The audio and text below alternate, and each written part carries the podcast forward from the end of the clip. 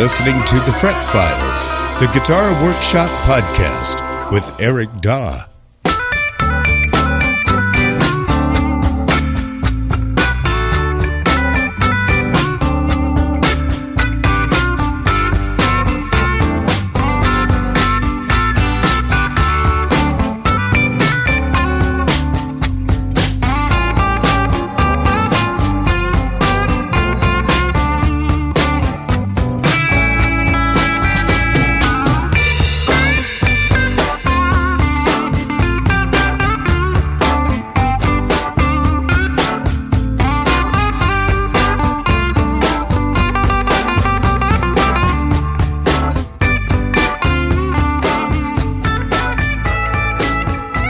Yes, indeed. Welcome to the show. This is the Fret Files, the guitar repair podcast. My name is Eric Daw, and uh, with me, as always, is my lovely wife, Melissa. Hi, Melissa. Hello, everyone. We are uh, coming to you on Father's Day. Live. Well, Well, not no, live. not at all live. Father's Day live. 2015. It's not Father's Day when you're listening to this, so I don't know why in the world I would mention that. Well, What's wrong with me? we just want to wish all the dads out there a happy Father's Day.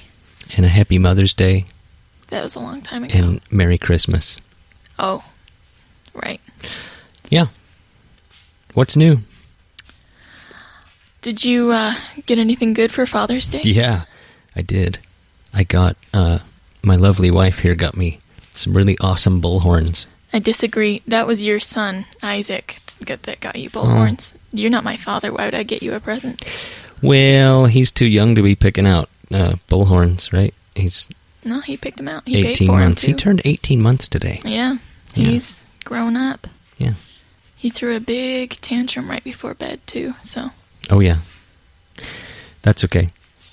We uh almost didn't do the show tonight. We've been doing movie marathons and uh we've been we've been having we took a break from our movie marathon because I really want to get the show done. I, I really do want to make this a monthly podcast and sometimes it doesn't happen, but I I'm really trying to uh uh, set the goal to have this be a monthly podcast, and maybe who knows in the future I might even make it a weekly podcast. Who knows? we'll have to cut some things out of our schedule. Right, like eating. Uh, yeah. But we've been having a movie marathon of uh, Harrison Ford wife trouble movies. Man, and they there are a lot. It seems like every movie he made in the 80s and 90s was him having trouble with some woman. Either either he kills his wife Or or, tries to He's looking for the murderer of his wife, or he's looking for the kidnapper or of his wife. or his wife murdered somebody secretly. Yeah. So it's it's just a mess. There's uh, presumed innocent, the fugitive, Uh which one? what lies beneath. That one was in the 2000s. Really? Yeah. I think it was later than that. Yeah, well, but still. I mean, earlier it than was that. No, I think it's 2000. There's a bunch of them. What's the other one? What's there the was other another one. Um The I don't know. Kidnapper. That was Hmm. called I don't Yeah, it was a Roman Polanski movie, Yeah. Oh, uh Frantic. Frantic. It's called Frantic. Right, and it wasn't really a very frantic movie. It was no, actually, it's actually a very slow. slow. Yeah. And is he ever gonna find the kidnappers? It was entertaining. Yeah, he's supposed to be looking for the kidnappers, but instead he's like having a drink at a bar. I don't know. It was cool. It was good. So, I, this has nothing to do with anything. I'm just Yeah. filibustering my own show because I don't have many questions this month. What's with that, people? I know. Come on. Now, there are a few people who are submitting questions almost every month, which is great. I love it. That's great. But I'd really love it if, you know, if you enjoy the show, send me a question. Make one up. It doesn't have to be about your guitar. Or maybe, here's what I would really love. If you listen to the show and you find yourself disagreeing with something that I've said, write to me and tell me why and state your case and i'll have a discussion about it uh, on the show maybe even i could call you and we could uh, talk about it uh, f- for the podcast i think it would be great Yeah.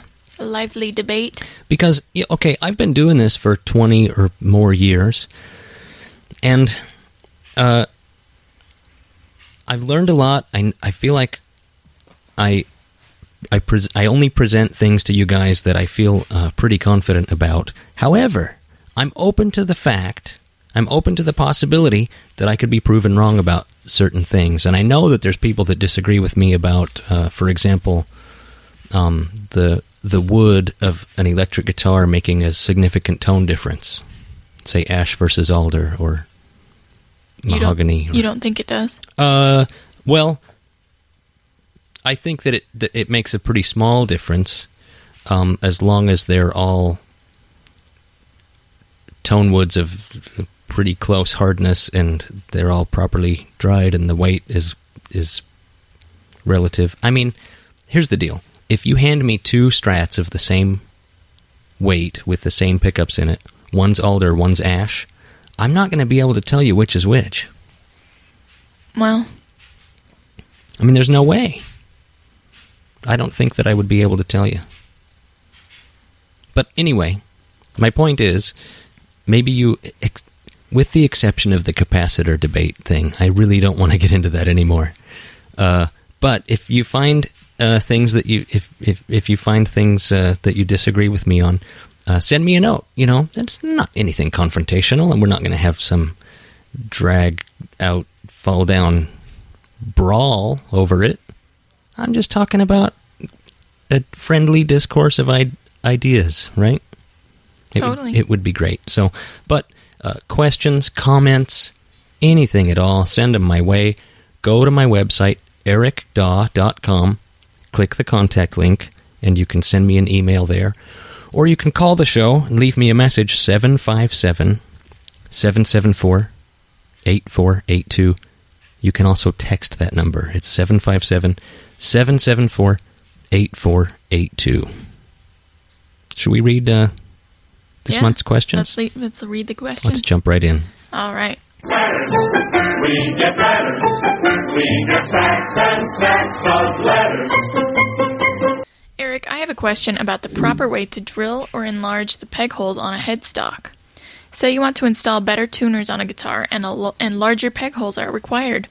What is the best way to do this? I am sure a bolt on neck guitar would be easier because you can remove the neck.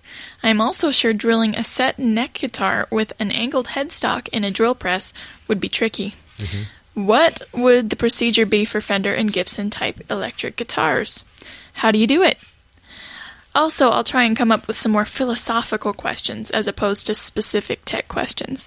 I do really enjoy listening to your animated rants about Jazzmasters and overpriced Uh, capacitors. somebody enjoys it. yeah. The question about repairs you wouldn't do was a great one as well. Keep up the good work. I always look forward to the next episode. Zach. Cool. Thanks for submitting a question, Zach. Um, enlarging peg head holes on a headstock. There are a number of different ways to do it, and uh, it's something that you want to be careful doing because I've seen plenty of split headstocks and plenty of really sloppy work where people just put a drill bit in the old hand drill and start drilling away on their headstock, and uh, it's really the wrong way to do it. So, um, the old school way is with a tapered reamer. And if you don't know what a tapered reamer is, um, you can look that up online. It's a really simple tool, but it's a it's a hand. Uh, well, how do I explain it? It's a tapered reamer. It's it's a it's like a It's a drill T. bit yeah, on- it's a T-shaped. Yeah, it's a T-shaped, uh, conical, long, elongated, uh, reaming bit that you just turn by hand, and it gradually, as it gets deeper into the headstock, it gradually enlarges the hole. So, the way to do it is you go a little bit on one side of the hole, flip the neck around, go a little bit on the other side of the hole, and then uh, to finish it off, you want to take a file, a rasp file of some kind, like a round file, and uh, take out the excess wood in the middle because you end up with a hole that has a like a lip on the inside or a flan, a flange, flange, a flange, flange. flange. Uh, yeah, like a little pyramid all around the inside because Yeah. of the conical shape of the of yeah, the reamer, right? because of the shape of the reamer. So that is a way to do it. That it is there's no power tools involved. It takes a little more time and patience, but um, you're not going to rip your headstock off with a with a hand drill. Um, so that's one good way to do it. Um, Stewart MacDonald sells a really cool tool called the rear peg hole reamer, and it's part number 2059 if you want to go to Stewart MacDonald's website and see it. It's a reamer, but it's not tapered. And rather than um, being a drill bit that really chews out the wood, it just it just shaves wood.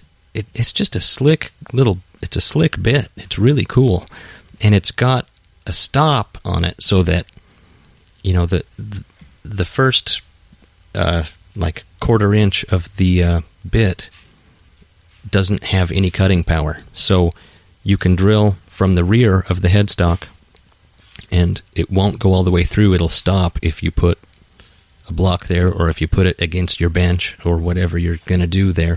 And that way, because most tuners, if you're enlarging the holes, let's say on a on a Gibson Les Paul, you're enlarging the holes to go from old style Klusons to uh, a Grover Rotomatic. Well, really, it's just the rear of the headstock that needs to be enlarged. The the face, the front of the hole, actually doesn't need to be any bigger. So, um, you can uh, use that tool just to make one side of the hole bigger, and the tuner will fit in there, and then the uh, threaded bushing will fit on the other side. It's a slick tool. Look that up. Cool. Stewart, Stewart MacDonald should advertise as much as I talk about him, For sure. right? You should call him. Well, yeah. Maybe I will. Anyway, uh, th- if you real if you have to take a drill bit to your headstock, please don't. But if you have to do it, just do it incrementally. Use um d- don't jump straight to the size you want. Use a slightly smaller drill bit than the hole that's already there.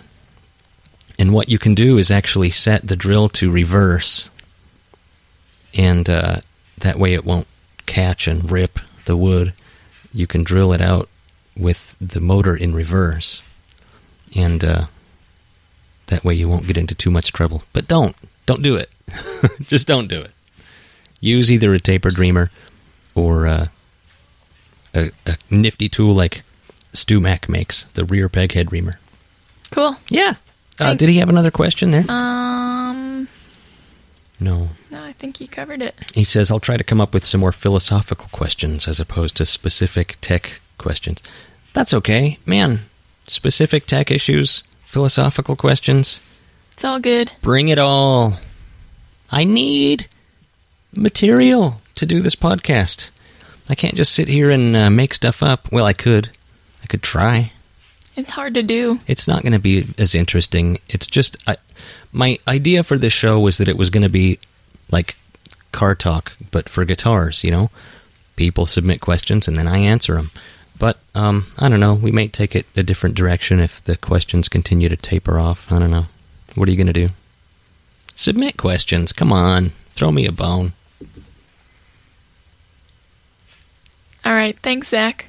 Thanks, Zach. Next question.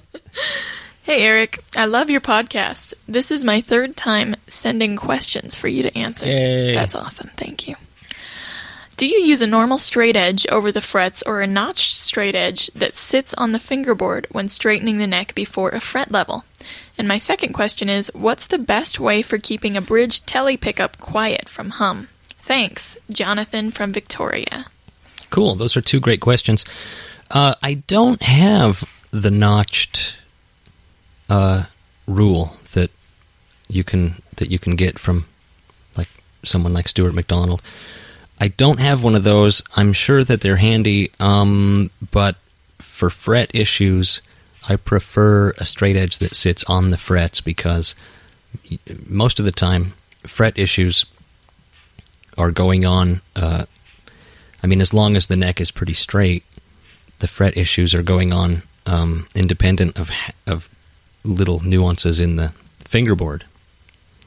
So, um, I've got long straight edges and short straight edges. so that you can kind of see, you can really pinpoint the high spots on a on a on a neck. And so, yeah, I use this. I use flat ones. I don't use notched ones. Good question, though. But you know, there's nothing wrong with notched ones. But and the notched one will tell you what the fingerboard is doing, not what the frets are doing, which is kind of good information to have. But you should be able to tell a lot just by sighting the neck. Uh, but a lot of times that can be kind of a uh, an optical illusion. So it's it's really it's good to uh, to put a straight edge on there. One of my favorite straight edges is this. It's a huge steel bar that I got from Stewart MacDonald, and it's hollow inside, and you can put adhesive uh, sandpaper, right? Sandpaper with an adhesive back. You can stick that onto the bar and use that to level an entire fingerboard or use it on frets. Wow, Yeah, it's cool, but it makes a great straight edge. cool. hmm What about uh, the best way from keeping a bridge telly pickup quiet from hum? The best thing to do, and I know that this is not really answering your question, but the best thing to do is embrace the hum. I'm serious. I mean, yeah, single coil pickups are going to hum, and if you're using a lot of gain, it can be a little much. But I love this the tone of single coil pickups enough that I just deal with the hum, and really, it's not that much hum unless you're playing under like a, a neon sign or something that's that's pumping out a lot of stray RF that is making the guitar hum. With that said, there are things you can do. You want to keep the leads short, the lead from the pickup to the controls. A lot of times somebody will swap out a pickup and rather than cut the leads shorter, they'll just coil up all the all the wire in there under the pickup or under the under the switch or something and that is a good antenna. You you want to keep the leads short. You can shield the cavities and it it can help. It's not going to change the world for you. It's still going to hum. Uh, most of the hum happening on a telly is coming really it's coming from the coil itself and so the only way to really get rid of the hum would be to shield the entire pickup which is not something you want to do uh, so Why not? well it's not practical and it also i mean if you look at a telecaster you know that pickup is just it's it's just out there naked it's out in the open it's just right there Right. So to shield it means to build a metal cage around it of some kind, which is going to change the tone and it's going to change the look. And it's not. Pract- I've never seen anybody do it. Hmm. So you can either live with it or you can build yourself a giant Faraday cage and uh, take it to your gig and play inside the Faraday cage. Do you know what a Faraday cage is? I don't know, but it sounds awesome. Well, that's for another show. Why not? Why not right now? I don't know. It's just a. Uh, Okay. Next question. Oh, thanks, thanks, Jonathan. Keep the questions coming. yeah, thanks, Jonathan. I appreciate it, man. All right. Hi, Eric. Love the show. I don't like the sweep of the tone pots on my Strat. It seems like they don't really do much until you get to the last quarter turn, and then they cut so much treble that they're unusable. It's just a bassy mess with the pot all the way down. I look at the pots and cap, and there's a 0.047 cap in there, and just normal CTS 250K pots. What can I do to make the sweep more gradual? What can I do to get a more usable tone control in there? Different caps? Different pots? Thanks for your time. From Robert. Robert Thanks. James. Thanks for the question, Robert. Robert, wherever you are. Uh, that's a great question, man. I tell you, a .047 cap is is pretty rowdy, and I know that that's spec on on a lot of vintage strats. But uh, does does he say whether his strat is vintage or if it's a parts caster or a mexi caster? He doesn't say, He does he? doesn't say. No, it's just a strat. I'm gonna assume that it's a modern Strat. If it's a vintage Strat, don't go swapping out parts, please, because you you hurt the value of your guitar. But Even just with just capacitors? yeah, and because you know you could you could put it back to stock, but the problem is that um, you can kind of you can pretty much tell when those solder joints have been untouched, and once the solder joints have been messed with, a lot of collectors that want a pristine guitar, um, they they're not interested anymore. Huh. Yeah.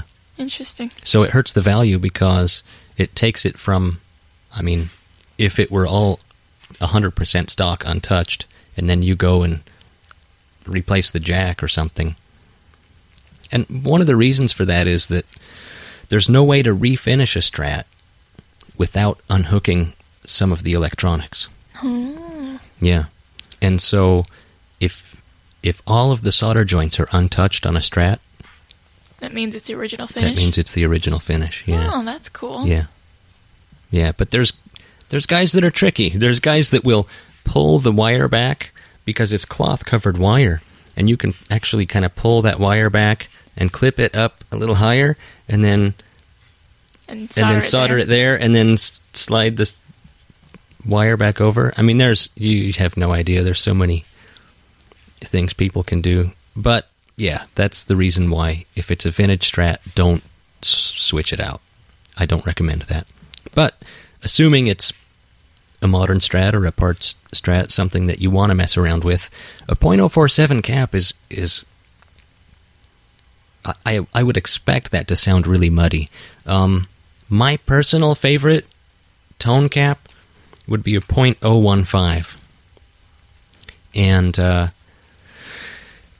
as per previous episodes, we've already established that I don't care what material, what composition the capacitor you're going to use. It, it, I don't hear a difference. Orange drop or a ceramic capacitor, or if you want a fancy paper and oil cap, great. But 0.015 microfarads is my personal favorite tone cap because um, it doesn't cut near as much bass, or it doesn't cut near as much treble.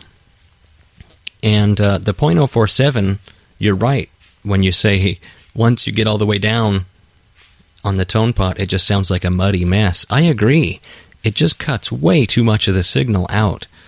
So a much lighter uh, tone cap will be a step in the right direction. A .022 even, but a .01 or a .015 is my favorite.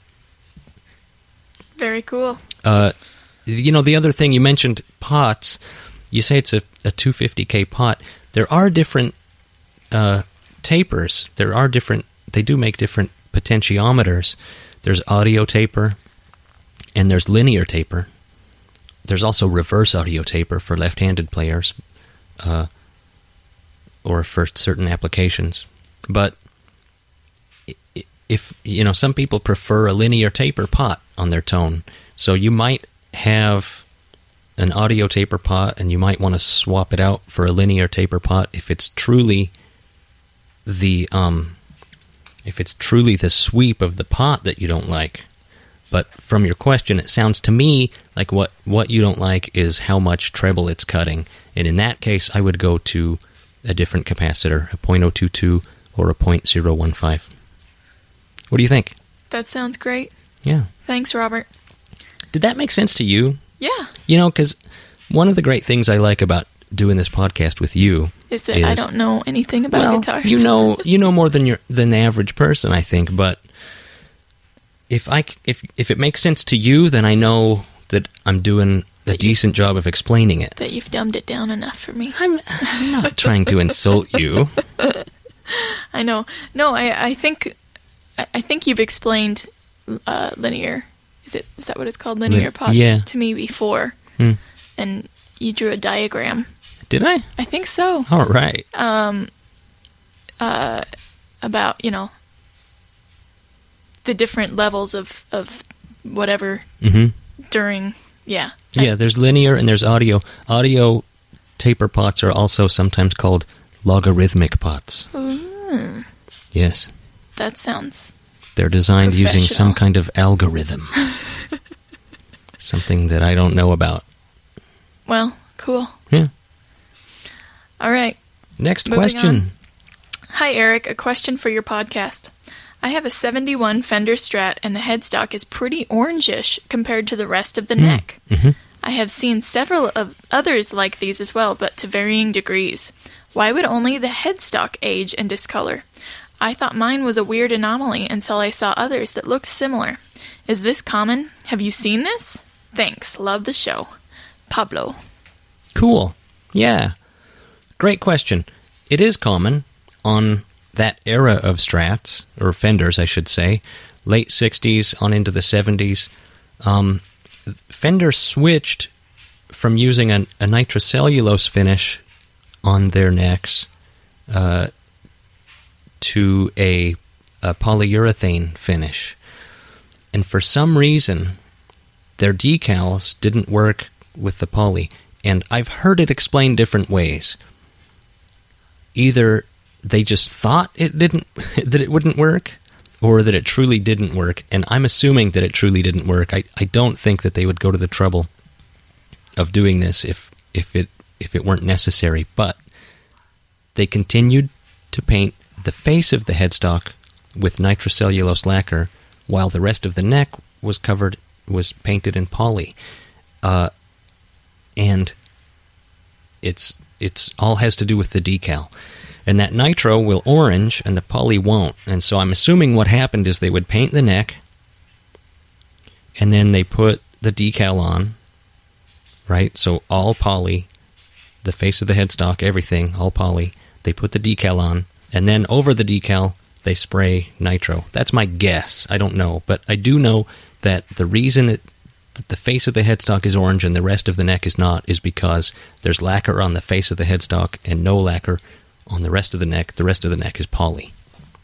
Interesting. Isn't that weird? that is super weird. And on most fenders where this happens, you can see just on the side of the neck, just on the side of the headstock, where the tuners are, you can you'll see where it's oversprayed because you can you can just tell exactly how they painted it so that um, they were also getting paint on the edge of the headstock as well, and there won't be paint on the other edge. You can tell that they just held it at an, at an angle, sprayed some nitro on it, and then I'm sure from the factory that you couldn't tell. I mean, it just Yeah. probably looked uniform. But now that it's aged for But 30 yeah, years, it's 40 years later, or however long, 50 years later, um, that nitro, that lacquer ages, it turns orange, and I think it's UV rays that turn it orange, but I don't know. So why uh, why make the switch then if you're going to use nitro anyway? Why not just paint the whole neck nitro? Isn't it weird? I don't know. They, they, I don't know. I, I don't know if it had anything to do with, uh, the the, the health hazards of, of nitrocellulose lacquer. oh, because poly is pretty nasty stuff too. So I don't know. I wonder if it was more cost effective or something. It had to. It had to be a cost thing. It it must have just been a better. It was a modern, better paint that they went to. I don't know. Huh. Yeah, Interesting. but that's why it looks a different color because it's a different paint. cool. Thanks for the question, Pablo. Good question. Hi, Eric. I have a topic for the podcast. I have read on many guitar forums about about people sanding the paint out of the cavities of st- strats and tellies to let them breathe. This sounds like voodoo BS to me. What are your thoughts? I'm a 20 year novice player, but really enjoy the podcast. Andrew Wyatt, Memphis, Tennessee. Sweet. Straight from Memphis. Yeah, I've been there once. cool. Yeah, it's a beautiful town. Uh, that is, yeah, your BS meter is right on, I think. Removing the paint in the cavity of a telly is going to do the square root of nothing to your tone. It's just not going to do a darn thing. It's just uh, These people on these forums, I think what happens is you end up with this echo chamber of stupidity, and people come up with dumb ideas and they just reverberate in there to the point that it just bubbles over. And you, I mean, I've seen the craziest things postulated on those forums. I used to post on the TDPRI, the Telecaster discussion page, forum. I probably haven't posted there for years, but man, you see weird stuff on there. Just weird stuff like this. Removing the paint from cavity of your Tele is going to make it breathe. Like somehow, like what do you mean breathe? How is that going to breathe? It needs to breathe. Do, do you have any other examples of Oh, if I thought about it. dumb stuff? But can you imagine picking up a Telecaster and saying, "Well, this sounds pretty good, but if you removed the paint from the cavity, To let it breathe. it would really sound way better." Yeah, that does. Come on, That's man. insane. Uh, I don't know. I should. You know what I should do for a future episode? I should pull a bunch of uh, crazy guitar myths out of the forums. I think that's a great idea. Yeah, and debunk them. Much like we're going to do in this episode. Oh. Yeah, I've got after the break. What we're going to do is I've got nine guitar myths we're going to go over. Oh. Oh yeah. But first, these words from our sponsor. This is Jay Boone, owner of Emerald City Guitars in downtown Seattle, the best source for vintage guitars and amplifiers, not only on the West Coast but around the world. As we embark on our 20th year of business down here in Pioneer Square, we are striving to continue to bring you great service and great products. We're remodeling our whole store this year, and it's going to be amazing. We're also redoing our website, emeraldcityguitars.com, for our online customers around the world.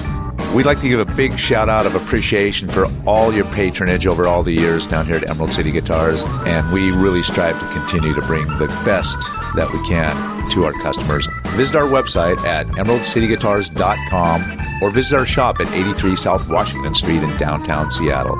Our business line is 206 382 0231 and we're open Monday through Saturday, 10 a.m. to 6 p.m. Remember, Emerald City Guitars, the best source for vintage guitars and amplifiers and service and repair.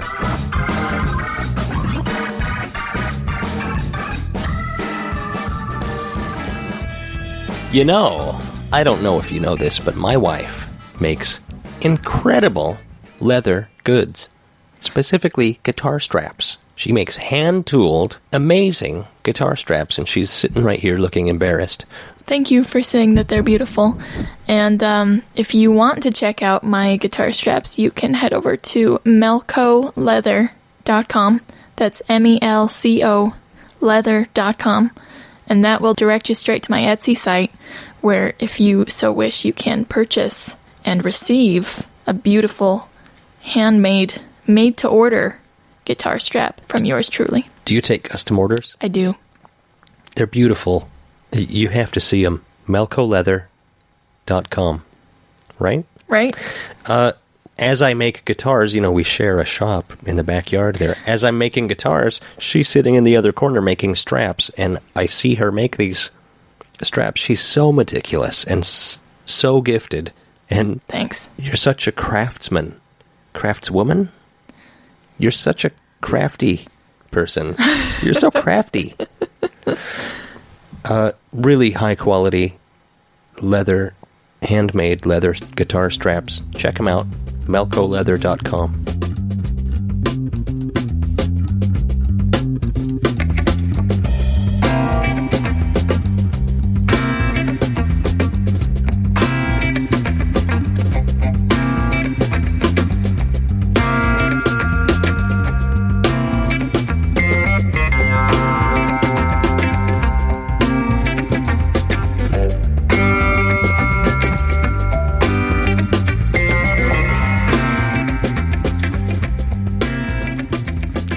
as long as we're plugging sponsors, you know, I might as well tell you if you are in the Seattle metro area and you need some guitar work done, obviously, I'm going to tell you, you should bring it to me. I mean, I know what I'm doing.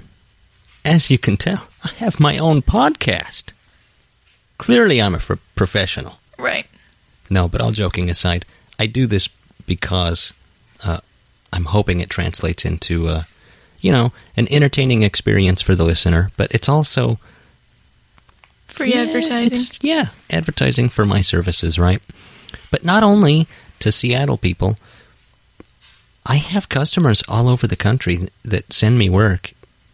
Not a ton, but you know, I've got people in uh, the surrounding states, especially Alaska and Hawaii, and there's a few back east. People send me repairs. So if you've got a crazy repair that you need done, hit me up, ericdaw.com. Also, I rewind pickups, I repair pickups, I restore vintage pickups, and uh, my prices are competitive. I know what I'm doing. You'll be happy with the results. So, uh, I would also encourage you to check out the guitars I make. Ooh. Oh, yeah. What are they called? I send them all over the world, you know. Wow. I've I've sold 75 of them so far. I've made and sold 75 pin up custom guitars. P I N U P customguitars.com. They're pretty cool guitars. They are they're obviously replicas of famous 50s guitars that uh, I'm fanatical about. How do you like that for alliteration? Yeah. The thing is, Eric has worked on countless guitars that, you know, that, that have the, the holy grail of tone. And he has done in depth research on what gives them the tone. And he then puts those different things into his own guitars. Am I right? Yeah, I'm. I. I don't know. It just makes my skin crawl because I'm. I'm not a self promoter kind of guy, and it really makes me uncomfortable to sit here and tell you. Uh, oh, there's a motorcycle going by. Uh, it really makes me uncomfortable to sit here and try to sell myself, but you know, it's what I do. It's how I feed my family, and it's um, something that I'm passionate about, and something that I want to continue to do as long as I can, as long as I'm able, as long as my hands work, I'm going to work on guitars. And uh, so, you know, I have to uh, I have to plug my services somewhere. Might Yeah. as well be on my own show. Look, if I can't plug my services on my own show, where am I going to where where am I going to do it? Right? Right. Nobody nobody's going to start a podcast that that uh, plugs m- my work. You are. So I had to do it. Right. That's what I'm doing. Great. See how transparent I am? Everything's out in the open. I know, I'm being retarded now. Hey, uh, I don't have a copy of these crazy myths, so Are we about to debunk some yeah, myths? yeah, yeah, let's read some myths. So right. here's nine guitar myths. I think we've covered some of them on the podcast before. Well, we're about to cover them again. Yeah, we're going to talk about them. All right. Might as well. The Let's first let's go. guitar myth. Number one. My vintage Fender was made on my birthday. The neck stamp is 3 October 66. Yeah, I see that a lot. People say this guitar, as you can see by the neck stamp, was made on the 13th of February, 1967. The month and the year, yes. That number before is not the day of the month. The number before is the model code. And depending on the era, they changed. So, er, like early on, the code for Stratocaster was 2. Later, it changed to 13. And then, still later, it changed to 22. So, if your neck stamp says, you know, what, what, 2 October 65, that doesn't mean it was made on October 2nd. That means Stratocaster, October 65. Cool. Yeah. So maybe it was made on your birthday, but you'll never know. And uh, They never they didn't keep track of what they did not keep on. track of what. No, no. You could never find that yeah, out. that seems insane. Why Yeah. would they do that? I know. But a lot of people, I mean, I was watching just recently a very well known, probably the most well known guitar repair guy in the country was doing a video about a vintage Tele, and he said, This one was made on October 3rd, 1966. And I thought, You know better than that. He must have just forgotten. There's no way that he doesn't know that, and I'm not going to say his name, but gee whiz. No, that's not the day. That is the model code. Yeah, Cool. myth number one. Hey, that was fun. Yeah, that was a good myth. Let's move on to myth number two. Myth number two. Drum roll, please. Locking tuners will solve my tuning problems. Mm-mm. Oh, I hear his, his little cogs a turning. I hate locking tuners. I gotta tell you. Well, I don't hate them. Hate's a strong word. I would never put locking tuners on a, on my own personal guitar. Uh, they're really, what's the word? Unnecessary. Yeah, Extraneous? What's that word Uh, I'm looking for? I don't know. Extraneous. they're unnecessary. Most tuning problems on guitars come from the nut. It's either usually either uh, the nut or the intonation is adjusted incorrectly or the action is too high. You know, if you think about your string, if it's sitting too high, then when you depress it, you're actually raising the pitch of the entire string because you're stretching the string. So, uh, the the tuner is almost never the problem. But people seem to think I have tuning problems. It must be my tuners because that's where tuning happens. But it's almost never, almost never a tuning machine issue. In fact, the crummiest guitars with the crappiest tuning machines can be made to stay in tune if everything else is dialed in right. So tell me, what's the first thing you do if there's a tuning issue? Change the strings. And the second? Well, that's not always the first thing because if I'm looking at a guitar and I can tell by looking at it the, the intonation is way off, then I know that it's not just the strings. You know? So it depends. It's a case by case thing, but I mean, I, like I've I've had Danelectros with the skate key tuners. People who know old Danelectros will know what I'm talking about. Those skate key tuners are crappy. They're like the worst tuners ever. But if you set up your Dano right, they'll still work. They'll still hold a tune. I mean, the gear ratio on those is probably like 8 to 1 or something. I mean, they're really crappy tuner. But, um, yeah, locking tuners, not so much. I think they look silly. I think that they are unnecessary in most cases. And, um, I mean, the whole point behind a locking tuner is to eliminate the wraps around a tuner. I've seen a lot of people. They'll put a lock. They'll install a locking tuner in their guitar, and then they'll still string it up like it's a normal tuner. So they'll have a locking tuner with three or four winds around the peg, around the tuner shaft, like it's a normal tuner. Like, why did you even bother putting a locking tuner on there if you're just going to use it like a normal tuner anyway?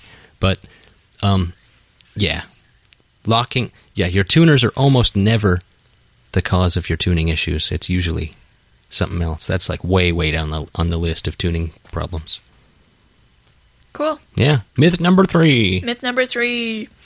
All pre 67 fenders have a 100% nitrocellulose lacquer finish. Yeah. There's been so much said about this. It's true that before that, the most finishes were lacquer. However, they used undercoats, and in the early days, it was an oil based undercoat. It was a Sherwin Williams uh, product called Homoclad. And this information comes from The Strat Chronicles by Tom Wheeler, a book celebrating 50 years of the Fender Stratocaster. He says, he claims that in the early days, a Sherwin Williams product, it's an oil based product called Homoclad, went under the lacquer finish. So it's not 100% nitro lacquer. And then later, they switched to a product called Fullerplast by Fuller O'Brien. And uh, Fullerplast is, well, it's plastic. I mean, it's poly. It's, it's, uh, and I used to think, I mean, a long time ago, Fullerplast, used by Fender. Fenders are made in Fullerton. I thought, huh, is it, was it a Fender product and they just named it Fullerton Fullerplast?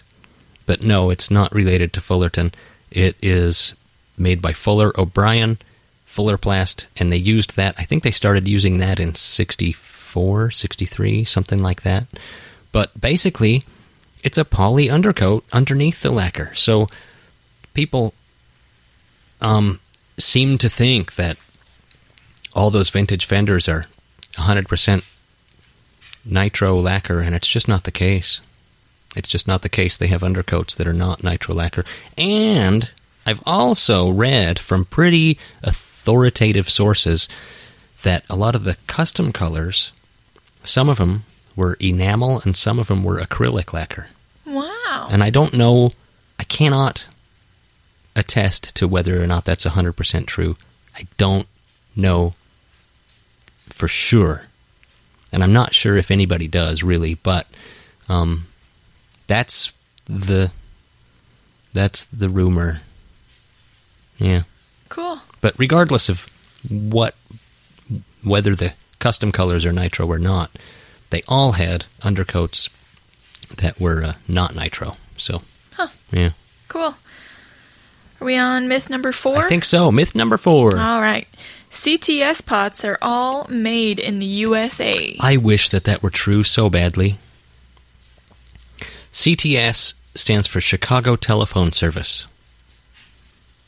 That sounds like an American company. You would think that that would mean that it were made in Chicago. And they used to be.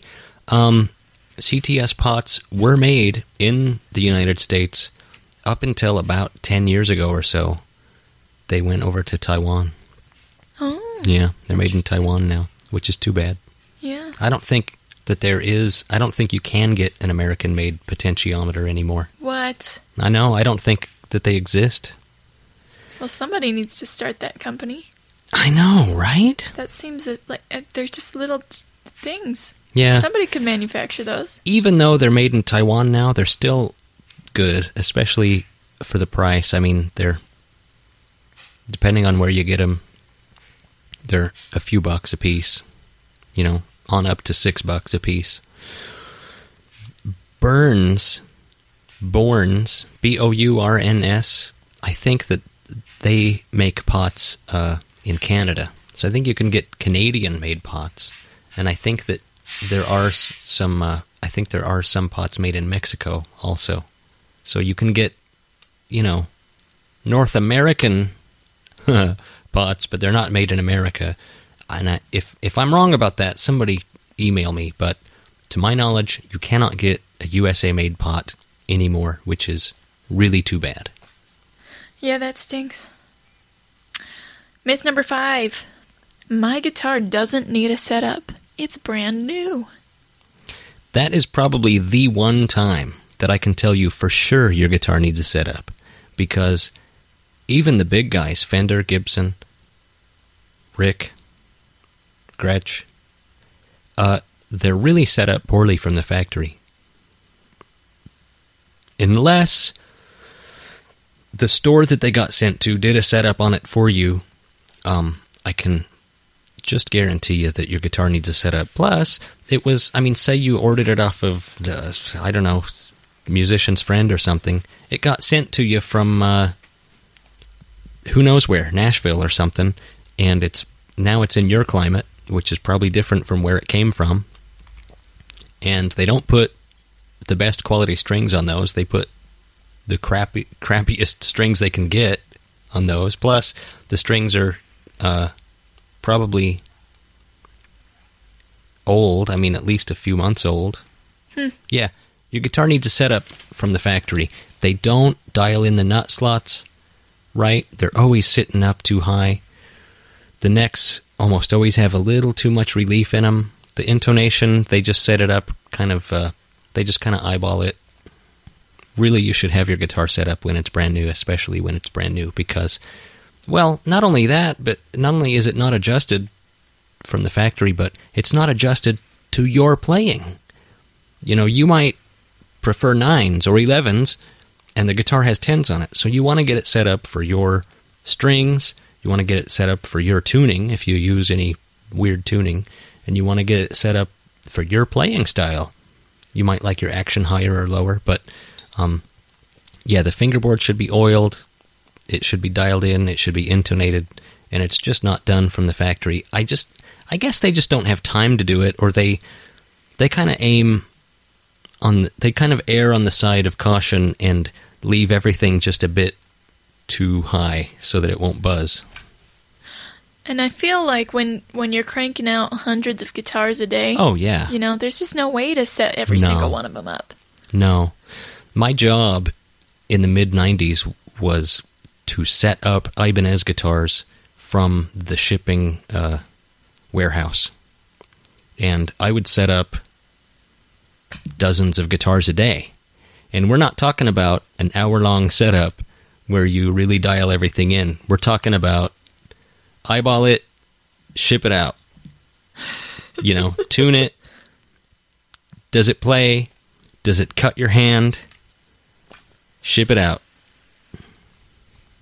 Well, that doesn't sound like a setup. No, it really wasn't, but you know, you got good at at at dialing it in fast because you're doing so many a day, but it was kind of funny. I mean, because you you know, we didn't intonate those guitars. We just kind of made sure that they looked like they were probably close. I, that's what they paid us to do. It wasn't my decision. Right. Uh, but I guarantee you, from you know, from the factory, all those, all the brand names, and especially, I mean, gosh, especially the student guitars. Cheap guitars are really not set up well from the factory. They're actually way, way off. Yeah. Anyway, All right. That was a good myth debunking. yes, Number six. Boutique strings are always better quality. the worst strings I've ever seen are the ones that seem to cost like 30 bucks a pack. You know, like European string, like everything in Europe they know already. Like you're going to get these European strings and they're going to blow your mind. Well, I've seen it and I don't want to name names, but those European brand name or boutique handmade, handcrafted strings, man, almost every time they're they just suck. In a word, suck.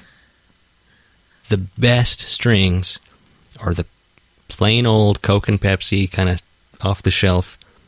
D'Addario, Ernie Ball. I'm telling you, consistency and uh, good tone, and th- that's really the way to go. I think that I think we've talked about this before, but why don't you touch on it again? Why are the hand the individually made strings a problem? Like what what's or what, what's your theory? at least? Pioneered hex core strings a long time ago. You know, way back in the day, um, the wound strings, uh, wound strings are actually two strings. There's a core and then a wrap, right? Right. and they all used to be round core. And what happens is uh, the string that's wrapped around the core um, starts to come unraveled. And once it does, it doesn't intonate right, it sounds funny, and it's almost impossible, you know, in the course of installing it on your guitar, when you when you cut the string, when you bend the string, you're damaging it and it starts to unravel just slightly. I mean, not like unravel, unravel, but if it all Just it has to do is just loosen a little bit. You want a hex core string. The hex core bites in to the wrap. Keeps it from Yeah, coming loose. don't buy round core strings. Don't buy boutique Tomastikov D and Quisto D Filipino. Don't buy them, man. I'm telling you. I'm Were the- telling you. Were those real brand names? Yeah, I don't know. Ernie Ball, D'Addario. They're five bucks a pack. They're six bucks a pack, depending on where you get them. I've seen, you know, people. I think suggested retail on them is ten bucks a pack. Wow. But most most music stores sell them discounted. But really, I you know, I mean it when I tell you. I go through so many strings. I mean it when I tell you. D'Addario and Ernie Ball is where it's at. Yeah, Sweet. the boutique strings are almost always, man, they don't intonate right. You can go crazy. You know, and uh, yeah, some of them have good tone, and I appreciate that. But if they don't play in tune, what's the point? And really, it's kind of a crapshoot because you might get a good pack, and then you might get a bad pack. So, like, what is it going to be? You know, what's wh- which one's it going to be this time? For your important gig, you're gonna you're gonna take a crapshoot and put I don't know. And I use flat wounds, but I I use D'Addario flat wounds, D'Addario chromes. They're great. D'Addario really should they really should advertise on the show. They don't have to. I'm telling you. D'Addario. I mention Ernie Ball because they're kind of a runner up to me in my mind, but D'Addario is where it's at, man. I work on major players, guitars. I'm not going to start dropping names, but I'm telling you, they all use D'Addario. They all, all of them use D'Addario. Is that because you make them use D'Addario? No, they they ask for it. Well, That's I ask them, what strings do you use? Oh, D'Addario. Yeah, you heard it here, folks. yeah, for sure. All right, myth number seven. Original PAF Gibson humbuckers sound so good because they are they were hound they were. Uh oh. Can we start that one over? Yeah, go for it. Sorry. Number seven. Original PAF Gibson humbuckers sound so good because they were wound by hand. Yeah, that's false. They were wound by a machine. They're wound. Uh, I think it's called the Leesona. Some weird old bobbin winding machine. Yeah, they're not wound by hand. Well, that was an easy myth Yeah, to debunk, Fender pickups, old Fender pickups, were wound by hand. but not not Gibson's. No, and then later Fender went to machine wound. That's my understanding. I wasn't there when I talk about this kind of stuff. It's what I it's what my research has led me to believe, and I'm I'm trying to use the best sources that I can. But that's pretty common knowledge that the PAFs were not hand wound; they were wound on a machine called the Leesona. And those original machines that Gibson used, I know where they are now. Are they in our basement? No. Seymour Duncan has them. Really? Yeah. And he uses them to make PAF clones. Oh, you mean the guy Seymour Duncan, not the company? Seymour Duncan. Well, He's- he is the he's he actually owns that company as right, well. but does does But- he does he wind the pickups himself? they w- well, I'm sure he does wind some of them. Really? Yeah, when he's not. I mean, I imagine he has a bunch of high school student flunkies winding pickups out on the floor, and he's like up above in an air conditioned office smoking a cigar. But when he does wind pickups, he probably uses the Leesona, and I know that he they use it. I at least I think they use it to make their high end PAF clones, whatever they are. I don't know. I'm telling tales out of school. I don't know. But That could all just be made up, everybody. but uh, I have heard that he owns those original machines. Well, that's pretty cool. I know. If that's true, that's cool. Why not? He should own them. Why not? yeah. Well, what's Gibson going to do? Make uh, robot tuners with them? Gibson. They're dead to me. Ouch. I'm, have you seen? You know, let me say something about Gibson. You know that smokestack that they're tearing down? Oh yeah, sure. We talked about it a few episodes ago. What more symbolic thing could there possibly be to represent Gibson's attitude towards its own products? I say tear it down because Gibson it's just it's it's in my opinion and the same thing goes for Fender. Fender and Gibson they're really they're just dead to me. They there are companies making guitars and they are called Fender and Gibson and they put the names Fender and Gibson on the headstocks, but they they have about as much relation to their 50s guitars as Ford does to to a Model T, you know? Well, I think you made a good analogy there. A modern Les Paul has about as much in common with the 50s Les Paul as a Ford Fiesta does to a Model T. They're made in different factories by different people using different standards and different production techniques, using different materials, different uh, different philosophies regarding guitar making, But the same body style, right? but they cast a similar shadow. That's about it. So if the Ford Fiesta looked like a Model T, then Well. this would be. I guess it'd be more okay. Let's say they they have about as much in common as Bruce Jenner does to Caitlyn Jenner. All right. Whatever. Next myth. All right. Getting a little political there. That's not political. The tone is in the gear, not the player. yeah, I mean, obviously, good gear means something, but uh, and this is something we've talked about on, on the show before, but uh, definitely,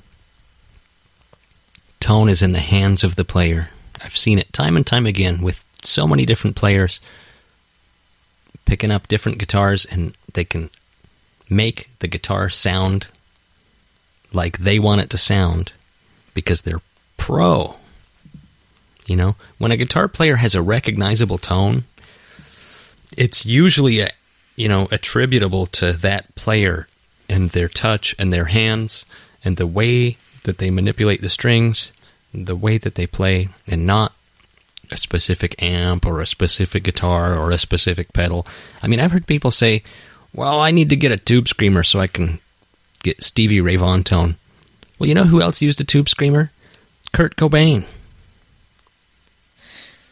And you're probably going to sound more like Kurt Cobain than Stevie Ray Vaughan if, you know?